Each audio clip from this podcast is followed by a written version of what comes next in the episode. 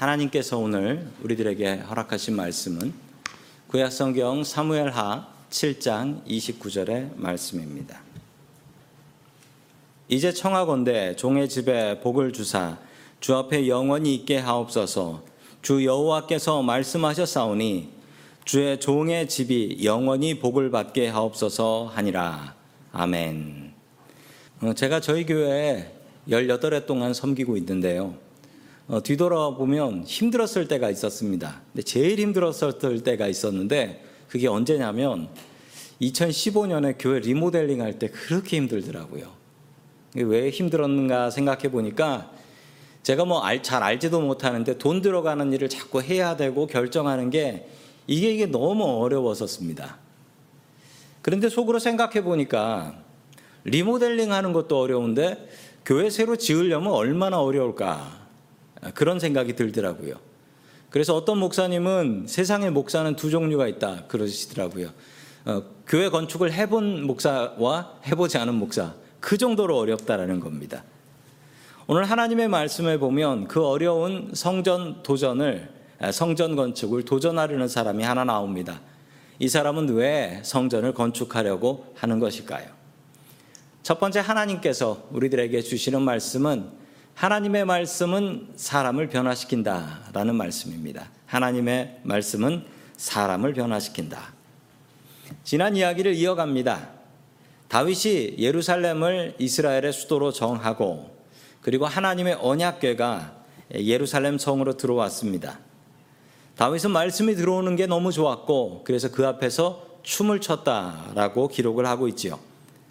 다윗은 하나님의 말씀을 정말 너무나 사랑했던 사람이었습니다. 자, 계속해서 우리 사무엘하 7장 1절의 말씀을 같이 봅니다. 시작. 여호와께서 주위의 모든 원수를 무찌르사 왕으로 궁에 편안히 살게 하신 때 아멘. 하나님의 말씀이 다윗의 집에 들어갔습니다. 그리고 다윗의 집은 복을 받았습니다. 원수들을 무찌르고 다윗성에서 평안하게 살 수가 있었습니다. 하나님의 말씀에 들어간 집은 복을 받습니다. 언약궤가 오베데돔의 집에 겨우 석 달을 머물렀습니다. 그런데 그 집에는 놀라운 복이 내렸지요. 그 복이 무슨 복이었는지는 알 수는 없었지만 사람들이 부러워할 만한 대단한 복이었습니다. 이렇게 복을 받은 이유는요, 하나님의 말씀이 그의 집에 들어갔기 때문입니다. 성도 여러분들의 가정에는 하나님의 말씀이 있습니까? 그리고 그 말씀을 읽는 사람이 있고 그 말씀을 놓고 기도하는 사람이 있습니까? 만약에 한 명이라도 그런 사람이 있으면 그 가정 살 것입니다. 그 가정은 오벳 에돔의 집처럼 주님의 말씀으로 복받을 줄로 믿습니다. 아멘. 1884년 조선 땅에 하나님의 복음이 처음 들어왔습니다. 미국 장로교 선교사님이었던 언더우드 선교사님께서 하나님의 말씀을 듣고 들고 어, 조선 땅으로 들어가셨죠. 저희 교단 파송 선교사님이셨습니다. 그리고 조선 땅이 변화되기 시작했습니다. 하나님의 말씀이 들어가는 곳마다 변화가 되기 시작을 했습니다. 하나님의 말씀이 들어간 집이 변화되었고 사람이 변화되었고 그리고 마을과 동네가 변화되기 시작했습니다. 같은 미국 장로교 소속 선교사님이었던 세뮤얼 무어라는 선교사님이 그 서울의 아주 가난한 지역 곤당골이라는 곳에 교회를 세웠습니다. 저 교회는 후에 승동교회로 변화되게 되는데요. 이 곤당골 교회에는 가난한 사람들이 많이 모였습니다. 자, 이 동네가 가난한 동네였기 때문인데요. 특별히 이 동네에는 백정들이 모여서 살았대요. 그래서 백정들에게 복음을 전했답니다. 미국 선교사님이 백정들에게 가서 복음을 전했는데 교회를 잘 안 나오니까 그 백정들의 아이들 학교를 못 가는 아이들이 있었는데 그 아이들 여섯 명을 데려다가 서양식 교육을 시켰대요. 서양식으로 교육을 시켰대요. 그런데 그 학생 중에 한 명이 어느 날 울면서 선교사님에게 와서 이렇게 얘기했답니다. 선교사님, 우리 아버지가 열이 나고 아픈데 돌아가실 것 같아요. 제발 살려주세요. 라고 애원을 하는 거예요. 그래서 사무엘 선교사님이 어떻게 했냐면 같은 같은 동료 선교사님이었던 당시 의료 선교사로 오신 에비슨 선교사님이 계셨는데 이분을 데리고 그 백정집에 갔어요. 그런데 문제는 뭐냐면 이 에비슨 선교사님이 고종 황제의 주치의였어요. 아니 그 신분 사회에서 고종 황제의 주치의를 데리고 어떻게 백정네 집에 가서 백정을 치료를 합니까? 이 말도 안 되는 일이었죠. 이 백정은 장티푸스에 걸려 있었던 것이었습니다. 에비슨 선교사님이 약을 잘 쓰고 치료를 해서 완쾌가 되었습니다.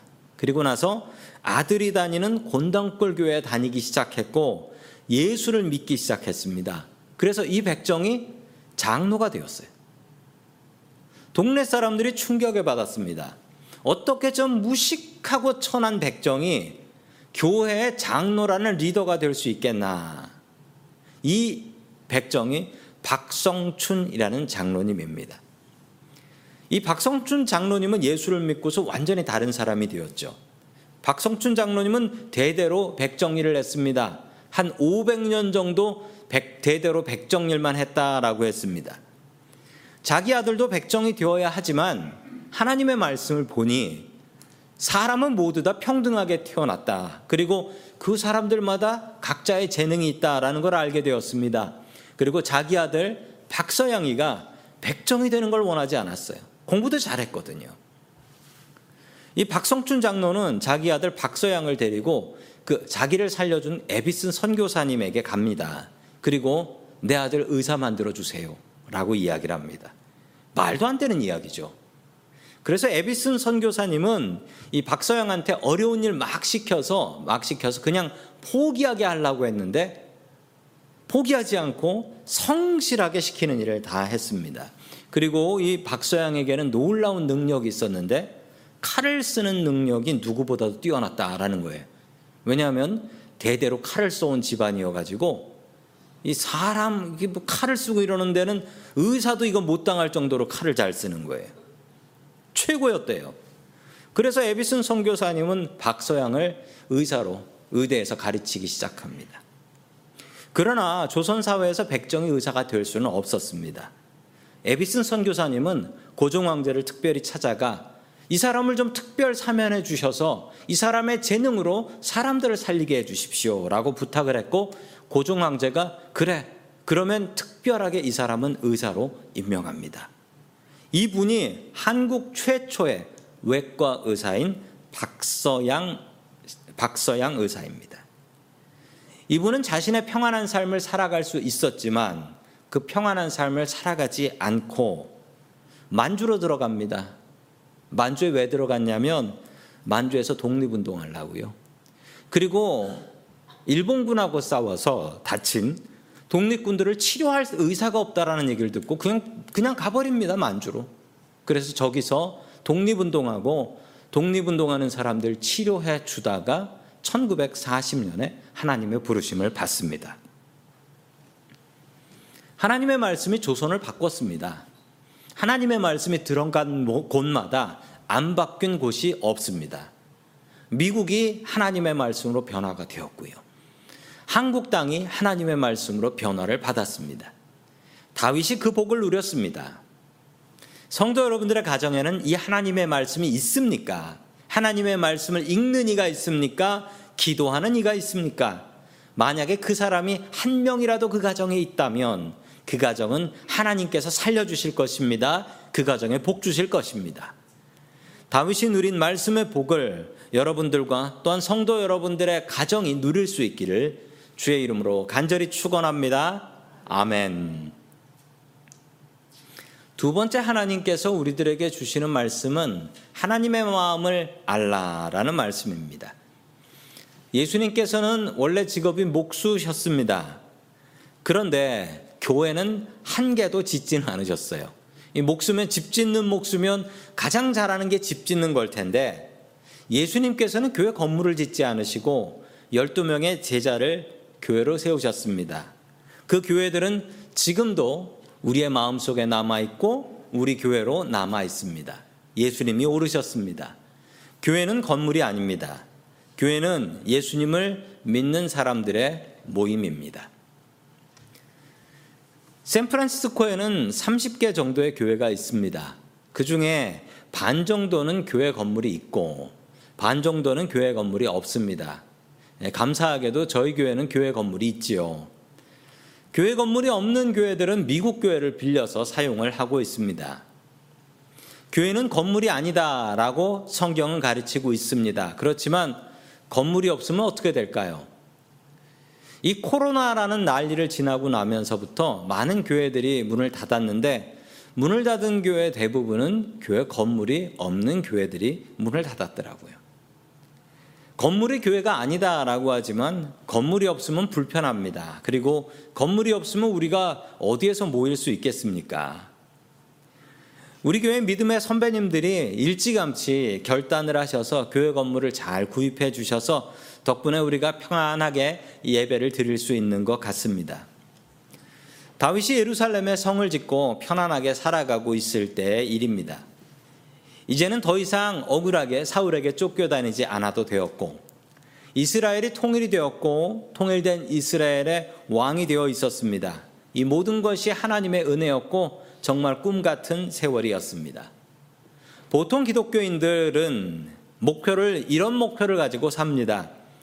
예수 잘 믿고 하나님 잘 믿고 하나님 주신 복으로 행복하게 백향목 백향목 궁에서 평안하게 살아가는 게 목표고 자식이 잘 되면 더 좋고 손주들까지 잘 되면 더 좋은데 그러다가 평안하게 하늘 날아가면 야 세상에 그런 복이 있을까 나한테 그런 복이 올까 이런 생각을 우리들은 합니다. 그런데 다윗은 믿음의 수준이 달랐습니다. 아주 높았습니다. 우리가 생각하는 그런 복을 목표로 살지 않았던 사람이었지요. 계속해서 7장 2절의 말씀 같이 봅니다. 시작. 왕이 선지자 나단에게 이르되 볼지어다 나는 백향목 궁에 살거늘 하나님의 교회는 휘장 가운데 있도다. 아멘. 다윗은 너무너무 하나님께 죄송했습니다. 나는 백향목 궁에 사는데 하나님의 집은 성막, 다른 말로 이야기하자면 하나님의 집은 텐트. 나는 백향목 궁. 왜 하나님의 집이 텐트일까요? 이스라엘 백성들 출애굽했을 때 이야기입니다. 하나님께서 친히 이스라엘 백성들에게 명령을 하셨어요. 출애굽기 25장 9절입니다. 시작. 무릇 내가 내게 보이는 모양대로 장막을 짓고 기구들도 그 모양을 따라 지으니라. 아멘. 하나님께서 어떤 재료를 성막으로 만들어야 할지 그리고 어떤 사이즈로 어떤 공정으로 만들어야 할지를 아주 세세하게 출애굽기 25장부터 설명을 하셨습니다. 그래서 성경 통독하시는 분들은 출애굽기 25장부터 내가 이걸 읽어야 되나라는 고민이 들지요. 되게 어렵습니다. 이스라엘 백성들은 하나님의 명령대로 성막을 만들었고 그 성막 안에 하나님의 말씀인 언약궤를 보관했습니다. 성막을 만들게 하신 이유는 이동성 때문이었습니다. 언제나 하나님께서 명령하시면 이동해야 했기 때문에 건물을 지을 수 없었죠. 모두 텐트를 짓고 살았던 때였기 때문입니다. 그런데 이스라엘 백성들이 가나안 땅에 들어왔습니다. 그리고 자기들의 성을 짓고 자기들의 집을 짓고 살았습니다. 당시의 이야기는 가나안 땅에 들어온 지 한 400년쯤 지난 후의 이야기입니다. 사람들이 자기의 성과 자기의 집을 짓고 살았지만 여전히 하나님의 집은 텐트였습니다. 하나님께서 성막을 만들라고 하신 이후에 단 한 번도 나는 집이 필요하니까 너희들 나의 집을 지어라 라고 명령하지 않으셨기 때문입니다. 어느 집사님께서 미국으로 이민을 오셨어요. 그리고 고생고생 하셔가지고 집을 사셨답니다. 첫 집을 사고 나니까 얼마나 기뻤겠습니까? 그래서 교회 목사님과 성도님들을 불러서 예, 이사하는 이사 예배를 드렸습니다. 자, 이사 예배 드리고 나서 헌금을 했는데 그 헌금 제목을 목사님께서 보시니까 너무 이상한 거예요. 감사 헌금이 아니고요. 봉투에 이렇게 적혀 있더랍니다. 죄송 헌금. 죄송 헌금이라고 헌금을 했어요. 목사님이 보다 보다 이런 헌금은 처음 본 거예요. 그래서 집사님을 불러서 아니 왜 헌금 제목이 죄송 헌금입니까? 라고 물어보니까 이 집사님이 이런 얘기를 하셨어요. 목사님, 우리 교회 건물이 없어서 지금 미국 교회를 빌려서 예배 드리고 있잖아요. 하나님도 집이 없는데 제가 먼저 집을 사서 너무 하나님께 죄송해서 제가 죄송원금을 드립니다. 그분은 너무 죄송했던 거예요. 그 집사님의 죄송 헌금이 교회에 소문이 났고 교인들이 서로 죄송 헌금이라는 헌금을 했대요. 그래서 그 교회가 성전을 아름답게 구입했다라는 이야기를 제가 들었습니다. 다윗의 마음이 바로 이 마음입니다. 하나님 죄송합니다. 하나님 너무 죄송합니다. 저는 백향목 궁에 살고 있는데 하나님 텐트에 사시네요. 하나님 너무 죄송합니다. 보통 기독교인들의 목표, 우리 믿는 사람들의 목표는 내가 백향목 궁에 사는 게 목표인 경우가 많아요. 그게 기도 제목이고 그게 삶의 목표예요. 그러나 다윗은 내가 복받아서 내가 왕이 되어서 하나님, 하나님 뜻대로 살고 세상을 좀 변화시키고 하나님 나라 만들고 하나님 집 짓겠습니다. 이게 그의 목표였습니다. 수준이 다른 믿음의 사람이었던 것입니다. 이스라엘 백성들은 하나님께서 성막에 사는 것이 너무나 당연하다라고 생각을 했습니다. 왜냐하면 하나님께서 성막을 만들라고 하셨기 때문이지요. 하나님께서 성전이 필요하시면 이야기를 하시겠지. 하나님께서 시키면 우리가 안 하나? 이렇게 생각을 했던 거예요. 다들 이렇게 생각했지만 다윗은 다른 생각을 했습니다. 그는 하나님의 마음을 읽을 수 있었습니다. 하나님도 성전 필요하시다라는 것을 오직 다윗만이 알고 있었던 것입니다. 하나님께서는 우리에게 뭐가 필요하다라고 이야기하지 않으십니다. 대신 하나님께서는 우리에게 뭐가 필요한지 보여주십니다. 그리고 스스로 우리가 마음을 먹게 하십니다. 아, 교회에 이게 필요하구나. 교회에 이런 일꾼이 필요하구나. 그런 마음을 주시면 하나님께서 우리에게 말씀으로 도전해 주시는 것입니다. 그러면 우리는 주님 앞에 하나님의 마음을 알고 자원하는 마음을 가져야 합니다. 그래야 복받기 때문이지요. 다윗은 하나님의 집을 지으려고 했습니다. 그러자 하나님께서는 기뻐하셨고 하나님께서 복을 주셨습니다. 다윗의 집이 영원하게 하셨습니다. 영원히 복받게 하셨습니다. 하나님의 마음을 알고 하나님의 자원하며 하나님의 일에 자원하며 사십시오. 그런 이들에게 하나님께서는 다윗에게 주신 복을 내려 주실 줄로 믿습니다. 아멘. 마지막 세 번째로 하나님께서 우리들에게 주시는 말씀은 내가 하나님의 집을 지으면 하나님께서는 내 집을 지으신다라는 말씀입니다. 참 그렇습니다. 우리가 하나님의 집에 최선을 다하면 하나님께서는 내 집을 지어 주시는데 누가 더 이득일까요? 사무엘하 7장 7절의 말씀을 계속해서 봅니다. 시작 이스라엘 자손과 더불어 다니는 모든 곳에서 내가 내 백성 이스라엘을 먹이라고 명령한 이스라엘 모든 지파들 가운데 하나에게 내가 말하기를 너희가 어찌하여 나를 위하여 백향목집을 건축하지 아니하였느냐고 말하였느냐 아멘. 이 얘기는 하나님께서 다윗의 요구를 거절하시는 것처럼 보입니다. 하늘과 땅을 만드신 천지의 하나님께서 이까지 작은 집에서 살, 사시겠습니까? 이 긴 이야기를 쉽게 설명하자면 내가 언제 너희들한테 집 지어 달라고 하더냐 이 얘기예요. 내가 언제 너희들에게 집 지어 달라고 하더냐. 하나님께서 거절하시는 것 같지요. 그런데 하나님께서 기뻐하셨습니다. 저는 장남입니다. 아직 부모님께서 살아 계시기 때문에 한 번이라도 더 인사를 드리려고 종종 한국 가서 인사를 드리고 있지요. 한국 방문할 때 필요한 선물을 사가지고 갑니다. 이거 저거 선물을 사가지고 가면 부모님께서는 항상 이렇게 이야기하십니다. 맨날 똑같으세요. 뭘 이런 걸 사오냐. 요즘 한국에 없는 게 어딨다고 미국에서 선물을 사오냐. 다음에는 사오지 마라. 맨날 똑같으세요. 이런, 이렇게 이야기하세요. 그런데 말입니다. 제가 이 선물을 하고 나서 미국으로 돌아오면 주일날 저희 부모님께서는 교회 가실 때 제가 사간 선물을 가지고 교회를 가십니다. 그리고 물어도 보지도 않는데 교인들한테 자랑을 하십니다. 이거 미국 사는 목사들이 선물로 사왔어요. 역시 미제가 좋네. 라고 이야기를 하세요. 사실 그거 중국제인데. 저희 부모님은 왜 그러실까요? 그런데 곰곰이 생각해 보면 우리 부모님들이 다 그러시지 않으셨습니까? 다 그러시지 않으셨습니까? 뭐 이렇게 비싼 걸 사왔냐? 필요도 없는데. 돈도 없으면서 왜 이런 거 사왔냐라고 하시면서 너무 좋아하시잖아요. 그런데 오늘 하나님의 마음이 우리 부모님들의 마음하고 아주 비슷하다라는 것을 발견했습니다.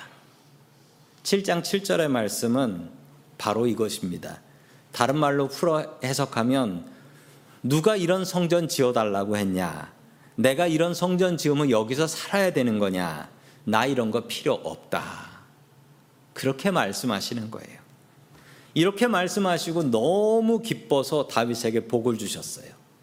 두 가지를 약속하셨는데 먼저 다윗이 직접 성전을 지을 수 없으니 다윗의 아들을 통해서 성전을 짓게 해주겠다 허락해 주셨고요. 그리고 성전 건축을 기뻐해 주셨고요. 그리고 게다가 앞으로 성전 건축 계획까지 이미 다 짜버리셨어요. 그리고 또 한 가지 약속을 하셨습니다. 12절의 말씀입니다. 시작.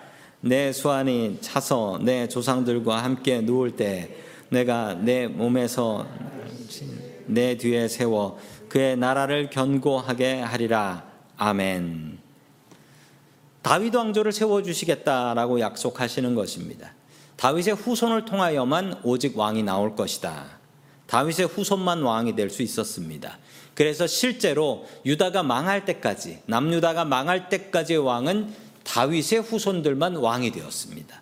하나님께서 기가 막힌 은혜를 베풀어 주신 것이죠. 심지어 예수님도 다윗의 후손으로 오셨습니다.